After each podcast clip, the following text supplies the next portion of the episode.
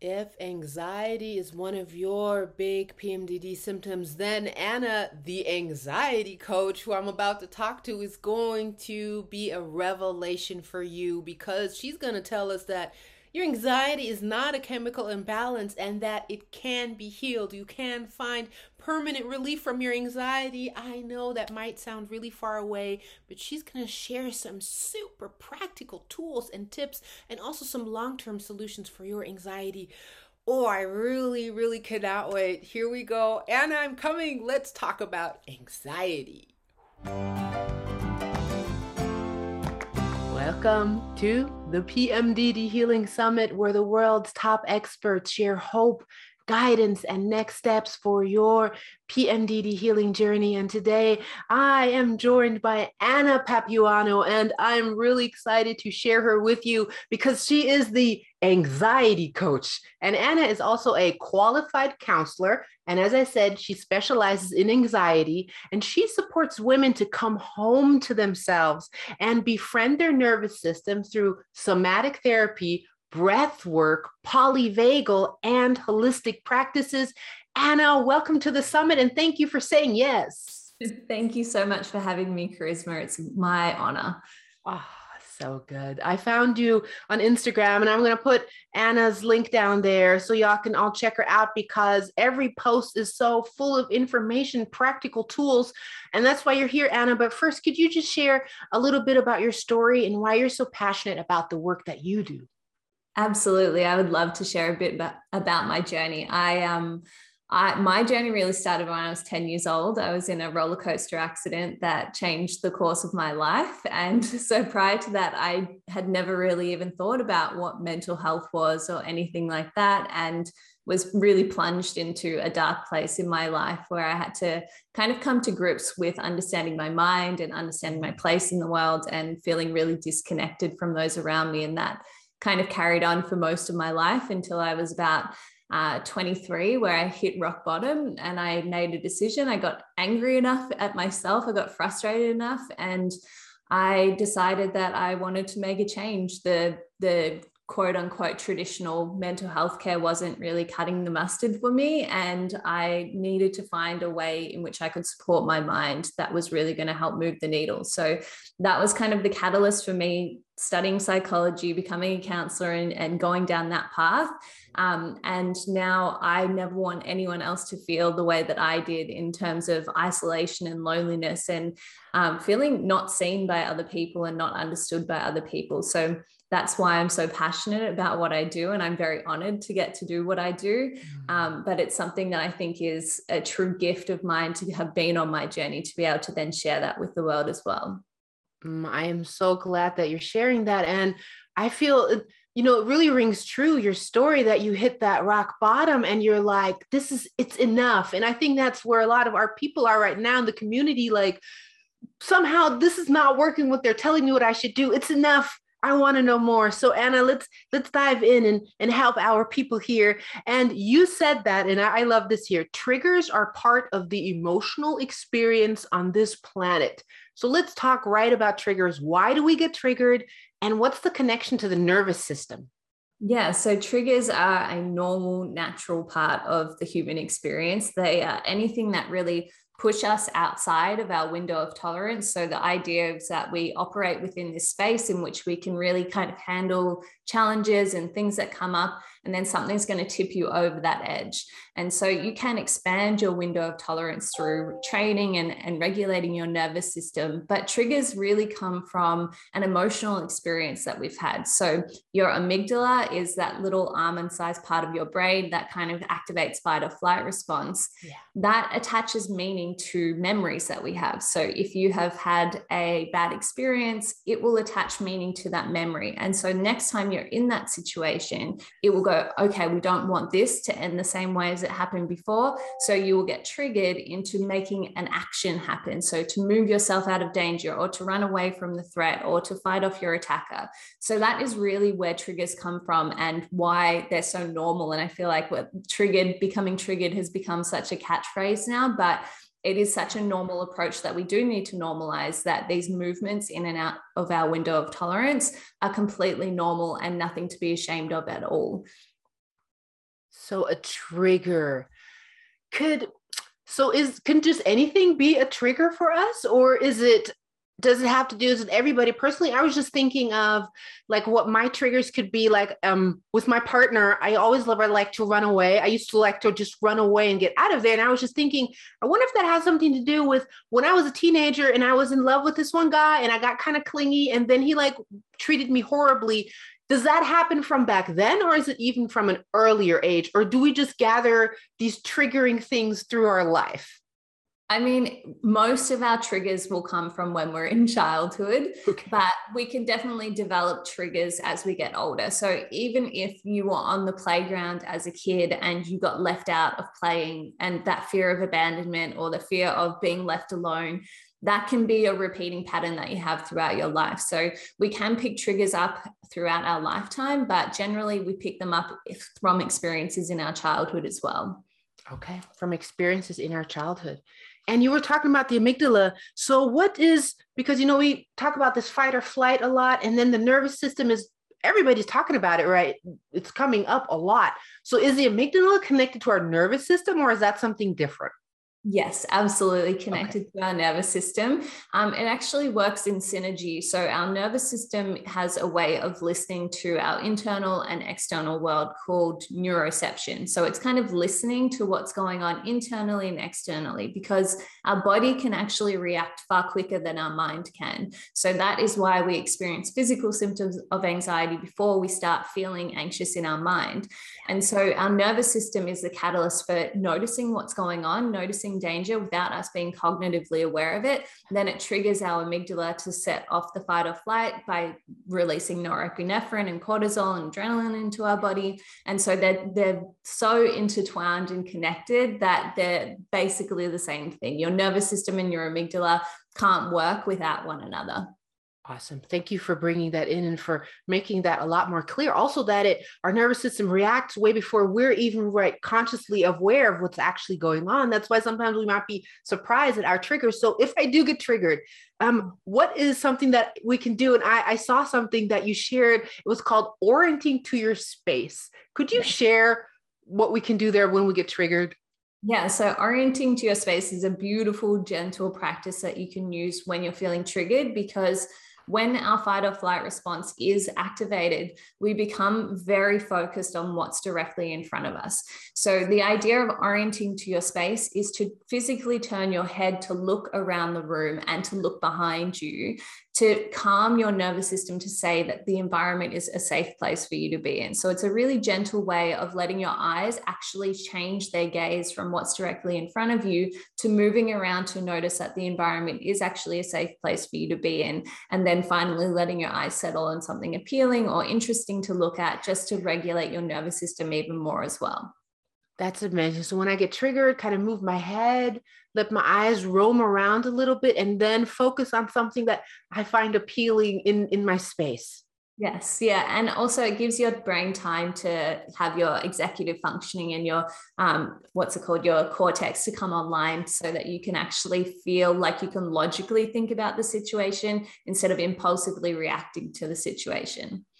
Thank you. I mean, that's something really simple for us to do. I hope y'all are writing stuff down. I already got my notes going right here. So, some of the signs of a dysregulated nervous system that you shared on your Instagram page, um, you said that it's la- anxiety, lack of self trust, fatigue, getting triggered easily. And this sounds a lot like symptoms that we have in our luteal phase with our you know pmdd so why do we what is dysregulation and why do we get dysregulated so, our nervous system can become dysregulated for a whole host of reasons, whether that is uh, exposure to environmental toxins, blue light, lack of sleep, your circadian rhythms off, um, the food that you're eating can impact your nervous system. So, basically, your nervous system runs through your vagus nerve, and which attaches your brain to all of your different organs. So, if something's not functioning optimally or it's not it's getting impacted by what you're putting into your body or the things that you're ingesting then it can change the way in which our nervous system is actually functioning how it should be, right? So if you're not breathing properly, if you're someone who experiences trouble taking a deep breath into your lower belly and activating your diaphragm, yeah. then you're not creating a vacuum on your lungs. So that means your vagus, your vagal tone is actually decreased. So all of these things are interconnected in terms of how your vagus nerve and your nervous system all run to create um, a regulated system, right? And the good thing is that if your nervous system is dysregulated, it doesn't mean that you're stuck with a dysregulated nervous system. It means that once you learn how to tune into your body and give yourself exactly what you need, you can bring yourself back to a regulated state. And also, regulation is not a like bulletproof thing. You shouldn't be regulated all the time. You're going to dip in and out of that. So if you do get triggered or if something comes up in your life, then it's okay if you dip out of a regulated state, but knowing the tools to bring yourself back into it too bring yourself back into that. And could you share some of the tools that we could use to go back into a more regulated state if we if we choose to do so? Yeah, absolutely. So, one of my absolute favorite tools to use is shaking and movement. So, when you're in a dysregulated state, or if you're entering into fight or flight, you're feeling anxious or activated, your body is absolutely pumping full of norepinephrine and adrenaline. So, your nervous system is designed to move in those states. But a lot of the time, we sit very still and we try to think our way through the situation, and that kind of breeds more anxiety. So, one of the best ways to release excess adrenaline and bring yourself back down to a state of calm is by vigorously moving your body. So, shaking up and down, chucking on some music that you like, shaking it out. Taylor Swift said it best shake it out. Um, and then just like letting it all hang loose for at least a minute. And that's a really beautiful way to do that. Um, another of my favorite tools is called the physiological sigh. So this one really helps calm your nervous system like almost immediately after you continue doing this for five to 10 breaths. Yeah. And it's basically where you inhale through your nose and then you top up your breath and then you exhale. So you inhale once, you top up, and then you exhale. Yeah. And so this is a really beautiful way because naturally we sigh about every five to 10 minutes. And this is how our lungs create that vacuum that I was talking about and increase our oxygen to CO2 capacity. So if we can mimic this, it helps regulate our nervous system, bring your diaphragm online, and allows you to bring yourself back down to a state of calm really quickly. Those are some awesome tips. Shaking and physiological sigh. And I saw you do that one on Instagram and you said you might yawn. What is mm-hmm. the why why might somebody yawn when they're doing that that inhale and those the two inhales and with the top off and the exhale? Yeah, so a lot of the time when we are doing tools that activate our vagal tone or activate yeah. our vagus nerve, yeah. it creates a yawning effect because our vagus nerve runs from our brainstem down the back of our throat into our organs. So it creates a, a movement of the muscles in that area. It's a, coming online. And so it's very natural to want to swallow or yawn when you are doing certain tools to activate your vagus nerve that is so interesting is I'm a Kundalini yoga teacher and we do a lot with, you know, breathing and things like that and our diaphragm. And I do see sometimes students yawning, even though we're doing something really active. So that might be their kind of their vagal tone, like something being activated there and then them yawning. Yeah, and that's a great thing to happen too. Oh, good. Next time I see it, I know they're not bored, but there's some good stuff happening right there. so thank you for sharing that. So you're the anxiety coach, right? And I was thinking as I was um, just coming on here with you, is anxiety, is that just something that some people are prone to? Is this something that, you know, it's going to lessen or is it just always going to be there? Like, what's your experience with anxiety? Well, my personal experience was being told that I would always have to manage anxiety, and that is not a belief that I hold anymore. Mm-hmm. Um, I I think we come from a medical system that once believed that anxiety was due to a chemical imbalance in our brain when that is not the case. So, anxiety is a normal, natural part of being a human being. It is how you stay alive and it is how you can, can keep yourself surviving in a world that is full of dangers. And if you had to step off the curb and there was a bus coming around the corner, you need your nervous system to react to that. And so, of course, you're going to feel anxious after something like that happens. The issue is when it becomes a, a disorder or chronic anxiety and feelings that you can't kind of switch off.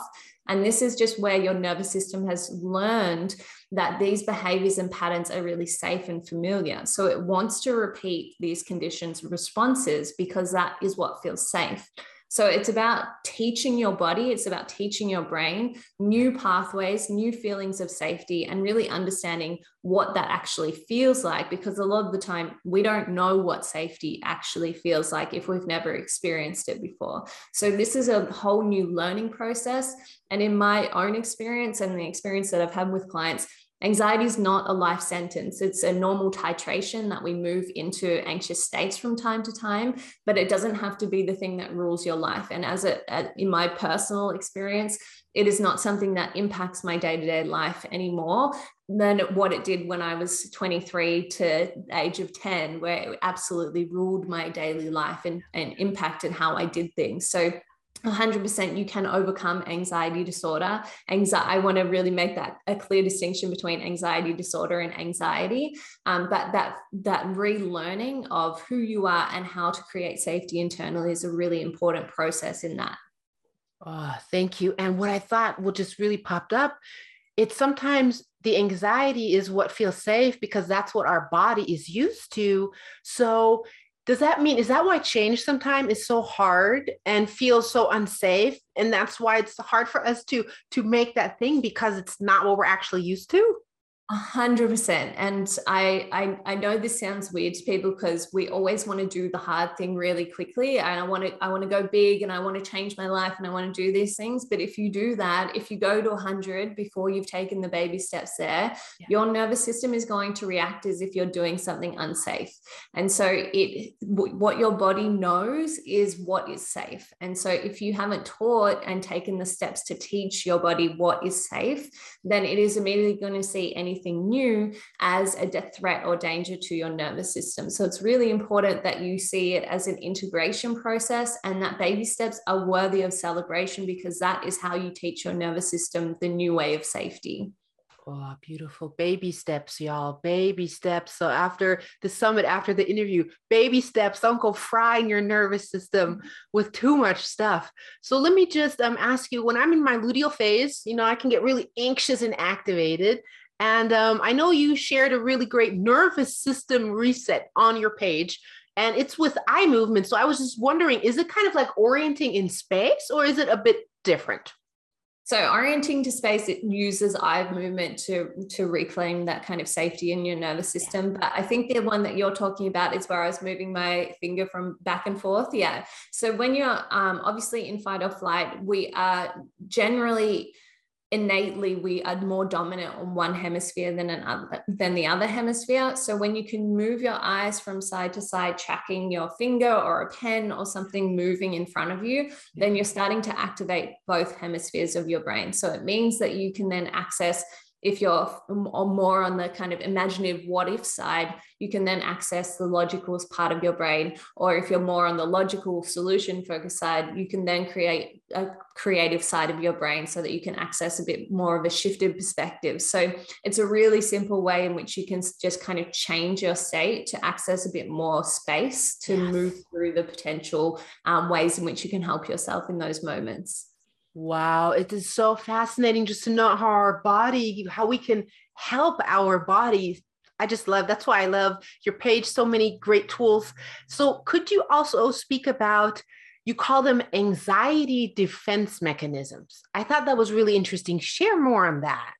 Yeah, so I love to call them survival responses because we are, and this is what they are like defense mechanisms. Every single human being has defense mechanisms, and they are what we do to help cope with the world around us. Mm. So for you, for someone in particular, it might be avoidance. For someone, it might be overworking. For someone, it might be rumination and overthinking. These are all defense mechanisms that we use to protect ourselves, right? And so something that's really important is honoring that these are defense mechanisms that serve a purpose. I don't believe in saying these are good coping mechanisms, bad coping mechanisms, mm. good or bad. These are things that have served you up until this point. So honor that they they are good for you up until they're no longer good for you. So if they're not serving you anymore, then it's time to look for different ways in which we can build other resources that you can reach to in those moments. Yes. But we all have ways in which we cope with things, and that's perfect for you in the moment if that is what's working for you as well. That's awesome. Could you name them again, or just I maybe it's just a few? I know there was avoidance was in there, rumination. What what were the others? There's a lot. So there's overworking, overeating, undereating, over exercising, uh, rumination, uh, people pleasing, uh, lots of different things. Basically, most of the things that we do on a daily basis. Yes. To make sure that we're we've got our place in the world, right? That we're getting through, that we're making sure that we're safe. These yeah. are all survival and defense mechanisms that we use to cope with the world around us. That makes total sense. I think I'm really big on avoidance. When I, I notice that I avoid things where I'm like, oh, that feels unsafe, or I don't want to deal with that right now, like my taxes, things like that. I do not like dealing with those. Um, and you're a big advocate of breath work. Could you share a little why breath work is so awesome? Absolutely. So I think for me personally, I had a psychedelic experience. And for me, it changed the way in which I saw myself and was able to help myself. And so I wanted to find a way to reclaim that experience without having to do psychedelics. And that's where I found conscious connected breath work. And. It allows me to create massive space internally. So if I am uh, ruminating on something, or I feel triggered by something, or if I am just stuck on something, then I will do a big breathwork session that allows me to remove myself from being so enmeshed and entangled in it to then see a different perspective. So that's one aspect of it. But the other aspect of breathwork is that I heard a crazy statistic once that about 60% of people who experience anxiety also have a breathing pattern disorder. And so this is where we we don't use our diaphragm, we breathe into our chest nice and high. We see our shoulders moving up and down. And this is something that I experienced myself. So when I changed my breathing to learn how to breathe properly, first into my belly, then into my chest, then a lot of the ability to handle challenges and to regulate my nervous system was so much easier because breathing is an autonomic response. It's the only autonomic response that we have control over. And so, if you can influence how you're breathing, then you can change a lot of the physiological responses that you've had as well. So, I think breath is a very underrated way to help yourself regulate your nervous system, but also expand your mind to feel more in control moment to moment as well. Mm, I'm fully on board with that. We always say in Kundalini Yoga, the quality of the breath determines the quality of your life, that it is just so important. And when you speak about breath work, because I did a breath work training, it was like this holotropic breath work where you like, like that. Is that the kind of breath work? Or is it, do you have different like kinds of breathing techniques? Yes, so I I use uh, conscious connected breath work very much like holotropic breath work, but we take bigger breaths instead of faster breaths so that you only have to breathe for half an hour instead of a few hours with holotropic breath work. Um, but then also I incorporate a lot of different breathing techniques and breath work patterns with clients in terms of how to quickly, like the physiological sigh, like pursed lip breathing, where you're breathing through kind of like you're breathing through a straw so that you're regulating your exhale. Um, lots of different breathing techniques that have massive impact on your mind and your body really quickly. Ah, uh, yes. Oh, I'm fully on board with that. And I just want to share, y'all, that Anna has a super duper freebie for us. It's breath work for anxiety. And the link is going to be below the interview. So definitely download that. And I know maybe you think that, you know, anxiety is not your thing or anything, but get that one. I, I think it's going to be really helpful for, for anybody, right, Anna? Yeah, 100%. And even if you don't experience anxiety to the extreme, like give your nervous system uh, the TLC that it deserves as well. Mm, that is gorgeous. What, well, now that you say nervous system and TLC, what are some ways that, you know, I understand you were talking about being triggered, we were talking about ah oh, being in anxiety, so you know these heightened active states, but what are just some ways that I can give my nervous system TLC during the day? Yeah during the day i definitely think one of the best well if you're if you're at home then one of my absolute favorite ways and you might know this one from kundalini yoga the legs up the wall yoga pose where you lie on your back with your legs up the wall. That is one of the most calming yoga poses that you can do and it is my absolute favorite especially when you're just feeling a bit blah stressed out you just need a bit of a break lying down with your legs up the wall, hanging there five minutes is an absolute game changer. You'll feel so calm afterwards. Um, and other than that, just making sure that you're you're managing, like you're noticing your sensations, and then actually understanding like what does my body need right now. So if you're noticing your heart rate increasing, then it's a sign that you're not feeling safe in this moment. So how do you bring yourself back to safety? Do you need to do some shaking? Do you need to do um, maybe some progressive muscle relaxation? Relaxation where you're clenching and releasing to show yourself how to relax? Um, do you need to orient to your space? Do you need to do a little um, physiological sigh for that moment? There are many, many tools that are kind of portable as you go through your day that can really help regulate your stress response and help you feel much more in control. Mm, thank you for that because uh, you know I've been talking with other experts and they say that stress is a huge factor for our PMDD symptoms that stress exacerbates our symptoms. So thank you for sharing that so we can lower the stress and lower the cortisol and all these things in our body and get our nervous system feeling safe and happy again. Mm. so I know everybody is really like, oh my gosh, Anna is full of knowledge and full of ways that we can support ourselves and help ourselves. I know you have um, the Kind Mind Club and you have other offerings. Share how can our people work with you, Anna? How can they they you know benefit from your knowledge and your wisdom? Well, I really appreciate you sharing this with the world and with your audience. And um, if anyone would like to get in contact with me, the best way to do that is obviously through Instagram. I'm very active on there and and I share a lot of good tips on Instagram for free. I also have um, the Shift Your Shit Breathwork Healing Program, which is I walk you through how to do conscious connected breathwork as well as wave breathing, so you can retrain yourself to breathe breathe properly again and correct your breathing patterns. Um, and the Kind Mind Club is my kind of all encompassing holistic community in which we consistently regulate our nervous system and hold each other accountable as well. Oh, that's beautiful. So a community where people can do this all together. You know, we're all about community. And I have to say that one program is called Shift Your Shit. I love that because my thing is sit with your shit that's what I always advocate. So I'm obviously in love with that. Please, everybody, go check that out because that sounds so, so juicy. Anna, uh, we are almost at time. Do you have any words of hope or encouragement for for our community out there who might be dealing with PMDD or triggered in other ways? Well, first of all, you are far more strong and capable of handling what's in front of you than you could have ever imagined. But when you're not feeling strong, lean on your community, lean on the people around you. They are what allow you to feel felt at all times and feel less isolated and alone. So just know that you're not alone on this journey. Mm, thank you for reminding us of that. Yes lean on your community. We are here for each other. And that's what we're here for, right? In the PMDD Healing Summit, in our PMDD Healing community. Anna, thank you. This was an absolute revelation, and it gave me a new kind of respect and honoring and love for my body and, and how I can support it and how it can support me. So, thank you for the work that you do, and thank you for being here. My absolute pleasure and honor. Thank you so much for having me, Charisma.